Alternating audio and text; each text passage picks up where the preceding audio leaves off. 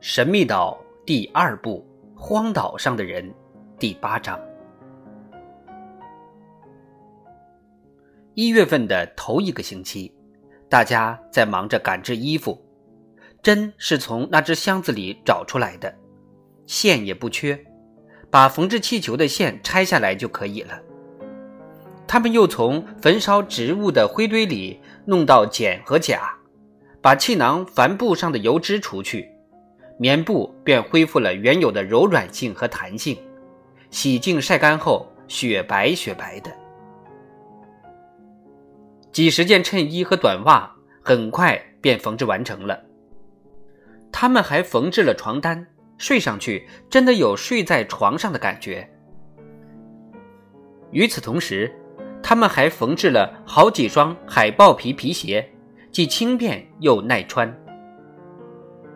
一八六六年年初，天气持续炎热，他们仍然前去森林中打猎。不过，工程师总是一再叮嘱斯皮莱和哈勃注意节省弹药，尽量用他们以植物纤维制成的火棉来代替箱子里找到的那些火药与子弹。其实，这种代替品也很好用，效果毫不逊色。岛上没有铅。工程师便用铁丸代替铅弹，效果也不错。至于火药嘛，工程师可以制造，用硝石、硫磺和木炭即可加工而成。只是既要小心又要细心，没有专用工具，质量方面有点难以保证。工程师希望以火棉代替。用纤维素代替所有的棉花，就能制成棉花火药了。纤维素在大麻、亚麻的纺织纤维、纸、旧棉制品及接骨木里均含有。红河河口就生长着许多的接骨木，他们曾经用其果实作为咖啡的代替品。至于火棉的另一必需品——发烟硝酸。工程师有硫酸，加上点儿硝石就可以制成硝酸了。当然，火棉有它的弊病，效果不稳定。易燃，其燃点为一百七十度，而非二百四十度，极易损毁枪支。不过，火棉也有它的优点，不怕潮，不致因受潮而损害枪支，而且其威力是普通火药的四倍。由此看来，对于工程师来说，制造火棉代替火药的问题算是解决了。猎手们不久就拥有了很好的这种火药了。这段时间前后，他们还在高地上开垦出三英亩土地，余下部分围去洞，以保证野驴的食草需要。他们还多次前去啄木鸟林和远西森林，带回许多野生菠菜。水田芥、辣根菜、无精等，小心栽培，它们很快便长好长大，改善了居民们的伙食。他们还用野驴拉车运回不少树木和煤炭，而且车辆的碾压，使得路面更加的瓷实了。养兔场没少向宫中储藏室提供兔肉，而海滩岩石间的牡蛎养殖场。每天都有许多牡蛎奉献上来。此外，他们还在湖里或河里钓鱼，收获颇丰。看来餐桌上只是缺少面包了。他们还时不时地去鳄骨角海滩捕捉爬上岸来的海龟，而且还捡拾遍地皆是的海龟蛋。充足的阳光促使龟蛋快速地孵化，致使海龟数量日渐增多。因为一只海龟每年可产下二百五十个蛋。这时，聪明的鱼普经纳布悉心调教，上穿男士上衣，下穿帆布短裤，脖颈上套上一条围裙，活脱一个合格的仆人。有一天，大家突然发现，这个一身仆人打扮的鱼普臂上搭着一条餐巾，跑到桌前来。伺候主人们用餐，大家甭提有多开心了。他又周到又细心，上菜换盘倒饮料做得认真而仔细。当然，受到众人的夸奖，尤其是彭克罗夫更是喜上眉梢。鱼婆上汤，鱼婆给我点刺豚鼠肉，鱼婆给我拿只盘子来，鱼婆老实的鱼婆，懂规矩的鱼婆，大家都在这么喊他，夸赞他。彭克罗夫还跟他开起玩笑来：“鱼普，你真棒，得给你涨工资了。”水手逗他。鱼普听了，似懂非懂，摇了摇他那聪明的脑袋。鱼普现在已经适应了环境，常陪伴主人到森林里去，从未表现出有逃跑的意思。水手还特地为他制作了一根手杖。可他并不拄着，而是扛在肩头，像扛着一支枪似的。他利用自己的攀爬特长，常爬到树上去采摘果子。车子轮子陷住，他肩头一扛，车子便被他扛了出来。天哪！如果他不像现在这么好，而是个坏家伙的话，那我们可就糟了。水手这么说。总之。大家十分高兴，鱼普也跟着大家乐。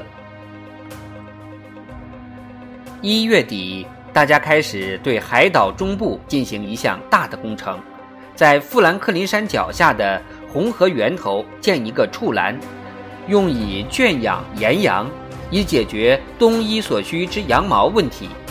把它们放在远一些的地方圈养，免得他们会在附近增添麻烦。每天早晨，或史密斯、哈勃、水手或全体人员，都要前去红河源头。这条路长约五英里，取名为“处兰路”，不太难走。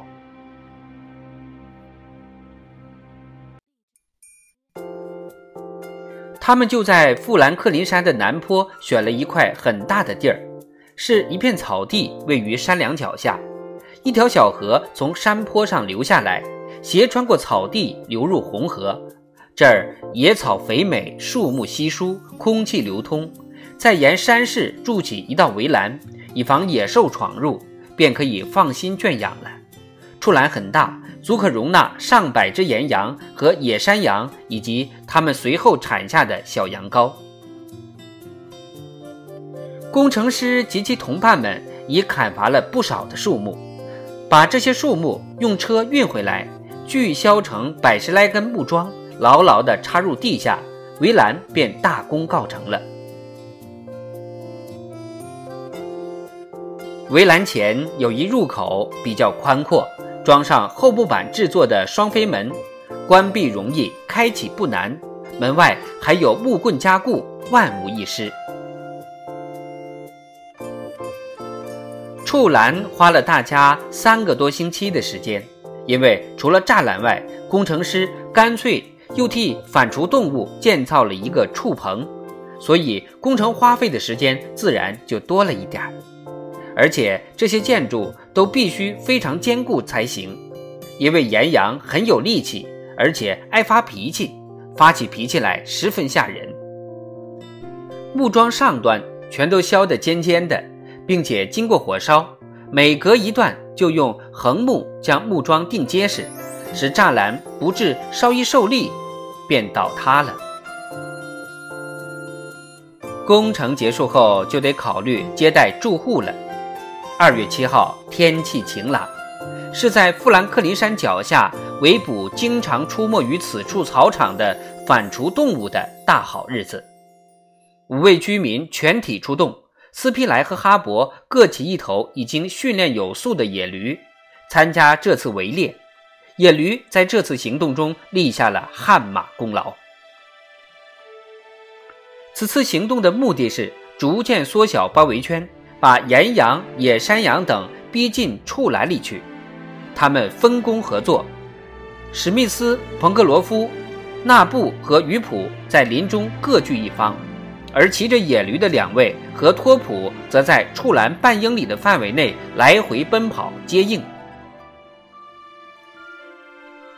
海岛这一带岩羊非常多，岩羊很美丽，身体大如黄鹿，其脚硬过公羊角，毛呈灰色，颇像盘羊。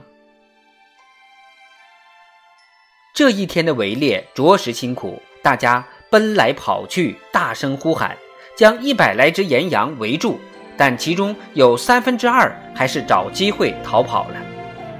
余下的三十来只岩羊和十来只野山羊则被赶进畜栏，跑不掉了。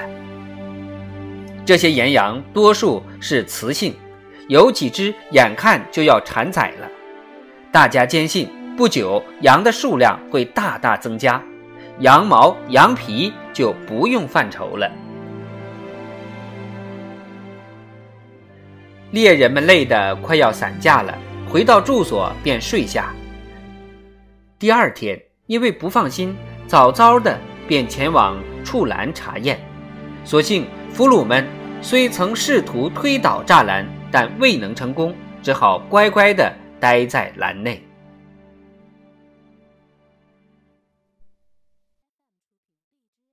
二月里，没有太多的事情，居民们在改善处栏路和气球港路的同时。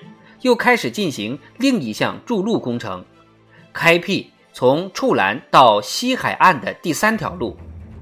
林肯岛上剩下未经踏勘的就是盘蛇半岛的茂密森林，那儿常有不少野兽出没。冬季来临之前，他们还得细心照料移栽过来的那些野生植物。另外，哈勃每次外出。总要再带些有用的野生植物回来。有一次，他还带回了几颗莴苣，它的籽儿压榨后是上好的食用油。另外一次，他带回了一种酸蘑，此物对坏血病极具疗效。再有就是快精等，也没少带回来。菜园被大家精心维护，分成一小畦一小畦的。分别种着莴苣、土豆、酸蘑、福精、辣根菜等，土壤肥沃，丰收在望。此外，他们还配置了各种饮料，除了奥斯维戈茶和从龙血树根部提炼后发酵而成的利口酒外，史密斯还酿制成了一种真正的啤酒，那是用冷杉树嫩枝煮沸发酵而成的。故名冷山啤酒。夏末，家禽饲养场里还添了一对漂亮的大宝，以及十二只皮嘴鸭。另外，又捕捉到一只漂亮的大公鸡。应该说，经过大家艰苦卓绝的努力，所有的事情都获得了成功。当然，上苍的庇佑是很重要的。但他们却信守一条：人必自助，而后天助之。每当夏季炎热的白昼过去，一天的活完工之后，他们便爱吹着微微的海风，坐在眺望港旁的一条爬满爬藤的长廊下休息。爬藤是纳布种的，他们围坐在一起谈天说地，互相交流知识。制定未来的计划。性格爽朗的彭克罗夫总会给大家带来欢乐。这些新岛民在这片小天地里和谐快乐地生活着。不久，已是三月十四号了，这是他们从气球上坠落到海岛上来的一周年纪念日。当时，他们是一群落难者，前途茫茫，不知所措。而今却靠着大家的勇敢坚定，发挥自己的聪明才智，在工程师的指导下，今非昔比，拥有了武器弹药，还有各种各样的工具仪器，充分的利用了岛上自然界的三大物类：动物、植物和矿物。史密斯闲来无事时，总要同大家一起聊起这些事情。当然也少不了谈论自己伟大的祖国、家乡以及战争的结局，只是没有报纸，两眼一摸黑。不过在交谈时，史密斯更多的是沉浸在思考之中，说话不多。他总也忘不了那个至今仍未揭开的谜。